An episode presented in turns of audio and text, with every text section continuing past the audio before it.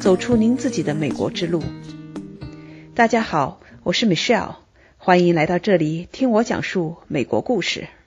上一期，美女老板朱莉刘倩君分享了她是怎样从中央电视台的主持人变成了全职妈妈，后来又创立了吉雅国际集团公司，把美国的葡萄酒及红酒文化带入中国的。她的创业初期也是很辛苦，凭着自己的热情和胆大，跟着感觉走，在跌撞中成长。这一期，朱莉继续分享她的管理和公司运营，以及她对中国的葡萄酒市场和消费者的看法。所以，真正的做中国市场，也就是从一五年初开始，比较专业的开始做，比较专业的、啊真正的有这种市场的这个头脑去做事情了，而不是说过去像 啊跟着觉得好感觉走，哎，跟着感觉走，根本就不了解市场。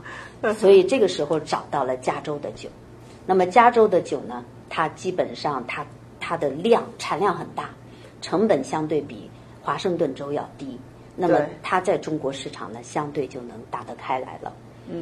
它的价钱是华盛顿州它的价钱基本上零售价能是华盛顿州的一半，半哈，嗯哦，对那确实是相差很远。所以相差很远了对。但是后来我们才发现，我们虽然找到了加州很便宜的酒，可是美国酒最便宜的酒，在中国仍然算中偏上，哦，最起码也要那那那算个中等吧那些那比较低档的酒是哪里产的？他们那些低端的，当然中国本地产的国产的酒肯定是很便宜的了。但是这几年的发展，其实中国人已经很少，相对的国产的葡萄酒已经减少了很多。他们也知道要喝进口的酒，所以进口的酒呢，就是越来越多。法国酒、西班牙酒、意大利酒、智利酒，这两年啊，一六、一七、一八，就是智利酒和澳洲酒也起来了。澳洲酒刚开始给人的印象也蛮贵的。刚开始，比如说那个奔富啊，我那时候刚开始做奔富的时候，一二年的时候做葡萄酒的时候，我在美国这边看奔富才卖二十几个美金，嗯哼，中国那边已经卖到一千多了，一千多人民币。差出这么多了。对对对，所以但是到了后来一七年的时候，奔富就给炒得很高了。那炒得很高，很多经销商拿不到货，然后呢，假的货也出来了。就从一六年开始，很多奔富假货也出来了。那么很多经销商为了满足客户需求，他哪怕赚奔富卖一瓶几块钱，他也做。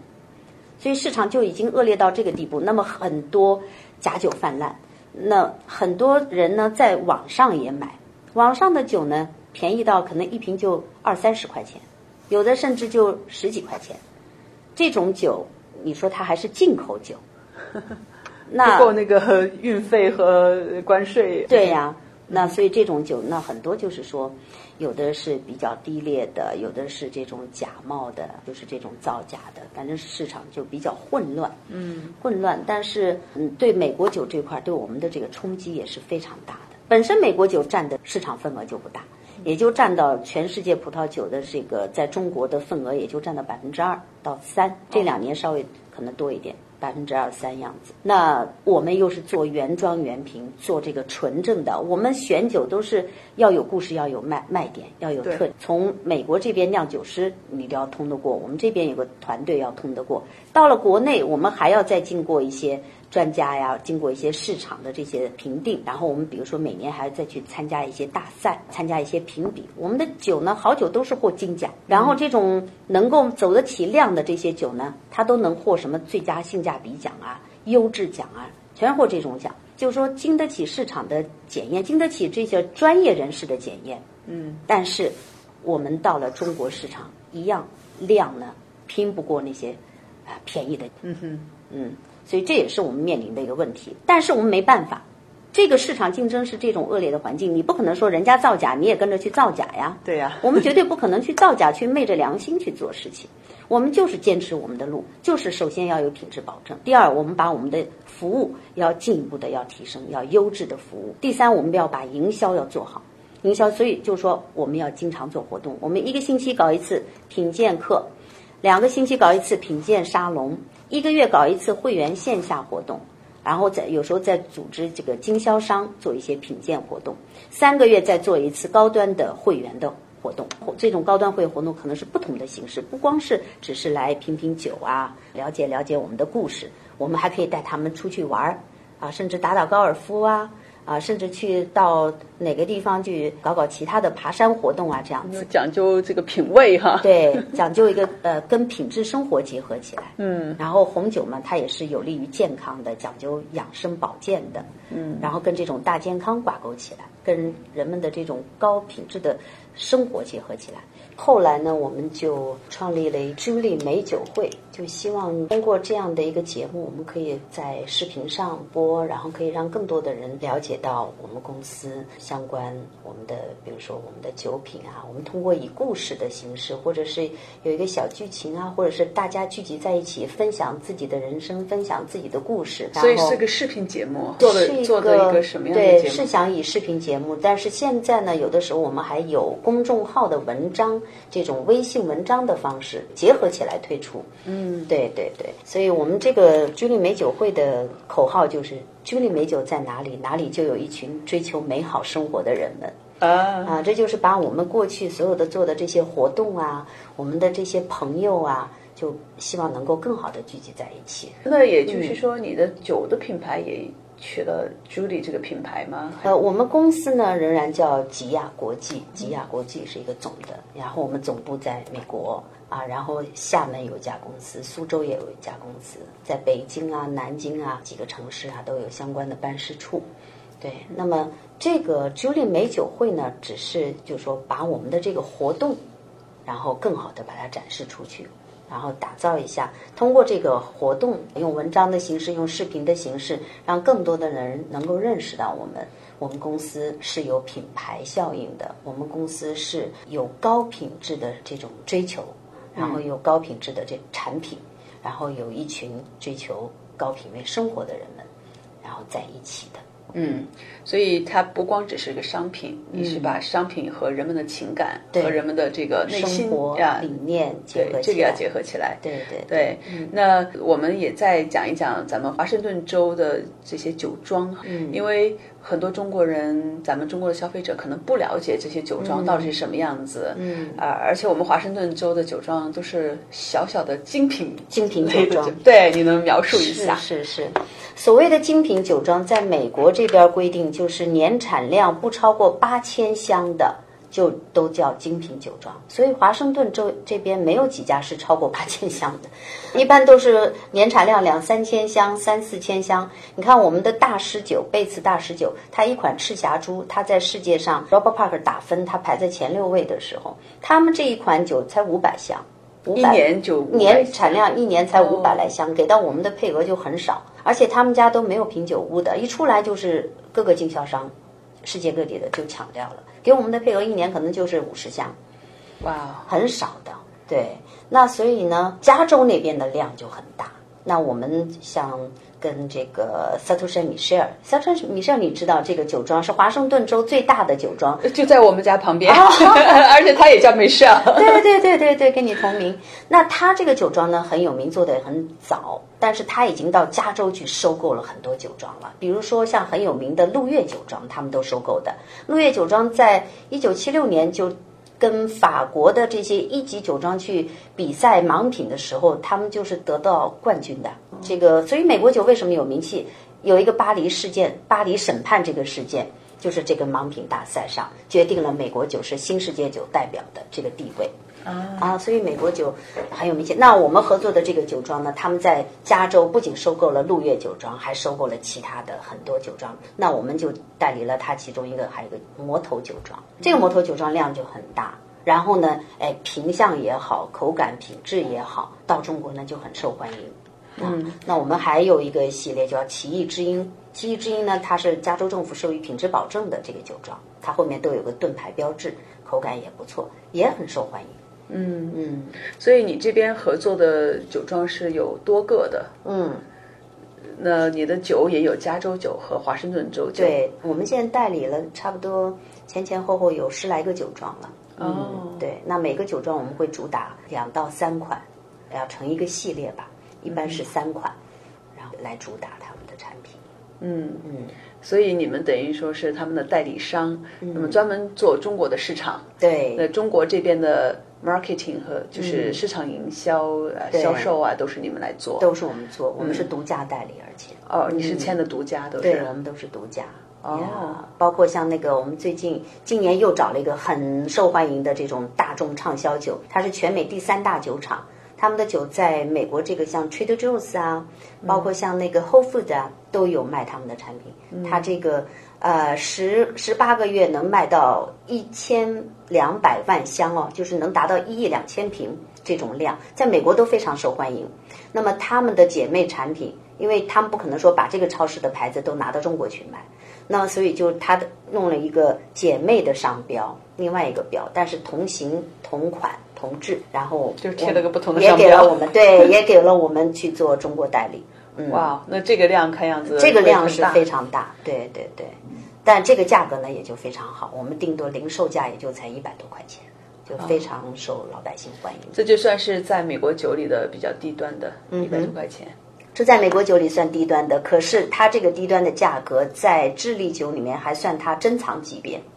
哦，你就喝它的那个酒的口感，相当于，还包括这个价钱了。因为我们拿来的价格和，比如说我们也去问到智利酒，你给我们的价格，我们这个价格和这个口感绝对达到智利酒珍藏级别。所以美国市场是相对比较成熟的，而且美国的这个消费能力是全世界第一的。对酒的消费是全世界第一，所以他不在乎出口，因为他本身本国的市场的酒都不够喝。对，你看这个华盛顿州的酒，如果我们不去把他们带出去的话，他们自己就喝掉了。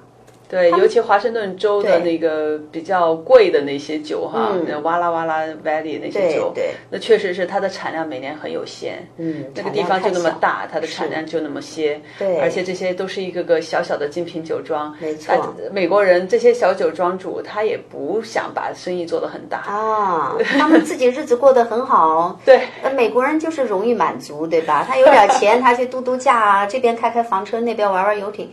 生活享受的很舒服，他没有说啊，我要做多大多大，我要上市，要怎么怎么样。对，所以这也就限制了它的产量。是的，但是呃，产量限制也有一个好处，就是说它的价格它就放在那里，它不会说是它不会给你降下来，降下来。对，所以它也没有其他的服务，我就给你这个哎最低价了，他觉得已经是最低价了，其他没有什么任何的支持了。啊，那所有的在国内的这些宣传啊、参展啊、办活动啊。啊，搞一些包括我们还搞赞助啊，这些所有的费用全都是自己投入。嗯，你像在有一些经销商、进口商要如果做法国酒、智利酒，甚至有一些澳洲酒，他们相关的这个地方政府都有给他们支持啊，比如说给他们参展费啊，给他们一些宣传上的补贴啊。就比如说法国政府，啊，比如法国政府，而且还可以帮助进口商邀请这些经销商到法国去旅游啊。啊，这个呃，什么差旅费都都都能免掉啊，跟我们中国政府差不多呀。是啊，是啊。那美国这边，美国政府是不做的，没有。美国的政府是小政府，他们不会拿纳税人的钱去做这方面的，对就是至少在酒的这个行业，他不会做这个补贴。是，嗯，所以这些我们就投入就非常多，嗯，然后做的也会比其他酒商要累。本身美国酒在中国的认识度还没有那么高，所以前期我们要。很多的宣传工作要做，那么这几年下来呢，我们其实影响口碑还真的是不错了。你像今年上半年三月份，我们在全国的这个春季糖酒会啊，全国规模最大的这个展会上，我们做了一次美国酒的论坛，专门做了一个华盛顿州大师班，邀请到我们的 Brian Carter 那个酿酒师。他也亲自过去了，还有我们华州红酒协会，包括华州就是美国驻成都领事馆的总领事，他都自己主动要求来参加我们这个美酒论坛。在哪里？为什么？在成都哦，因为成都每一年他规定春堂必须要在那儿举办啊，所以我们就在那个春堂上举办了这次大师班。我们当时放了一百二十个名额，结果来了现场大概将近有两百号人，啊，站的后面都满满的。所以效果也非常好，然后这个大师班完了之后，也大家也现场的也经销商啊也都来买酒啊，这样都下单啊，这样。嗯，非常棒。就说我们还是功夫不负有心人，就是你一件事情你要做，还是要很好的，不仅要认真的做，而且还要坚持做。嗯，你这样才能积聚你的品牌效应，才能积积累很多的客户。然后你的口碑才能越做越好。嗯，是。那现在咱们中美之间的贸易战，对吧？那么红酒是不是也属于会征关税的？直接受到影响。对，那我想听一下你对这个的后面的一个计划，因为它会影响到你的销售吧？是是，本来就是比较贵的酒，对，再加上这个比较 比较高的哈，就是呃，这个红酒属于百分之多少的范围内？是我们红酒原来就是百分之四十八点二的税啊，原来关税十四，消费税十四，增值税在十七，七七八八加起来是四十八点二，确切的。嗯，那么。贸易战一打，好加了百分之二十，就是总的加了百分之二十上去，就从四十八点二提升到六十八。你看，我们这两个月进了两个货柜的酒，马上交税就是六十八，台县的。哇啊，就是无形当中活生生的，你就要加上去钱了。那我们原来给代理商就赚这么百分之十五二十，这个百分之二十的税一提上去，我们没没法赚钱，没没有生意。就说你要涨价的话，代理商不肯。你不涨价，你还给他原来的价格，你就亏本，啊？那你们后面怎么办？所以就说这个代理商这块呢，我们就僵持在这儿了，这就是我们直接受到影响。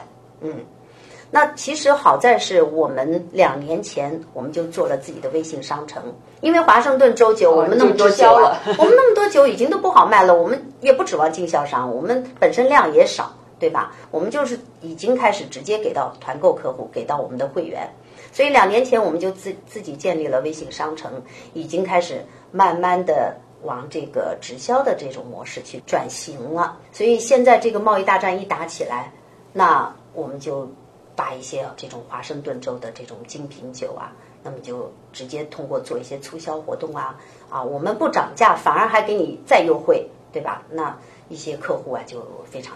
觉得我们非常，呃，一个有信誉，不随便乱涨价；第二个，我们做的这个营销啊，我们的品质啊，各方面还是挺好的。嗯嗯，对。所以你把这个中间的渠道给砍掉了，对，减少掉一些什么经销商、批发商啊这些的环节。这样的话，呃，基本上能够保证这些酒至少在原来的价钱上不往上涨，不涨。对，本身我们的定价也不是那么也不高。对，嗯哼，那么给到会员的价格又更便宜，对，嗯哼，嗯，哇，挺好。那你们公司叫做吉雅国际哈，那这个吉雅是怎么来的？代表着什么？啊，我们像我们的公司叫吉雅呢，我当时就是设计这个名字，吉雅 G I Y A，然后中文叫吉祥的吉，优雅的雅，吉雅国际，是因为在美国这边成立的，中国也有两家公司，是国际化的一个公司。那么我们标呢是一只凤凰从左往右飞的这个方向，也就是寓意着把我们就是因为做葡萄酒，把这个美酒从太平洋的西岸一路飞向东岸。满载而来，在中国能够落地开花，然后传播一路的呃，就是呃一路把美酒满载而归到中国，然后再一路把美国的这个葡萄酒文化再传播到中国，这样的一个寓意义啊，还颇有寓意在后面。那就祝你们这只凤凰越飞越高，然后年复一年的载着我们美国的美酒到中国去。谢谢，谢谢。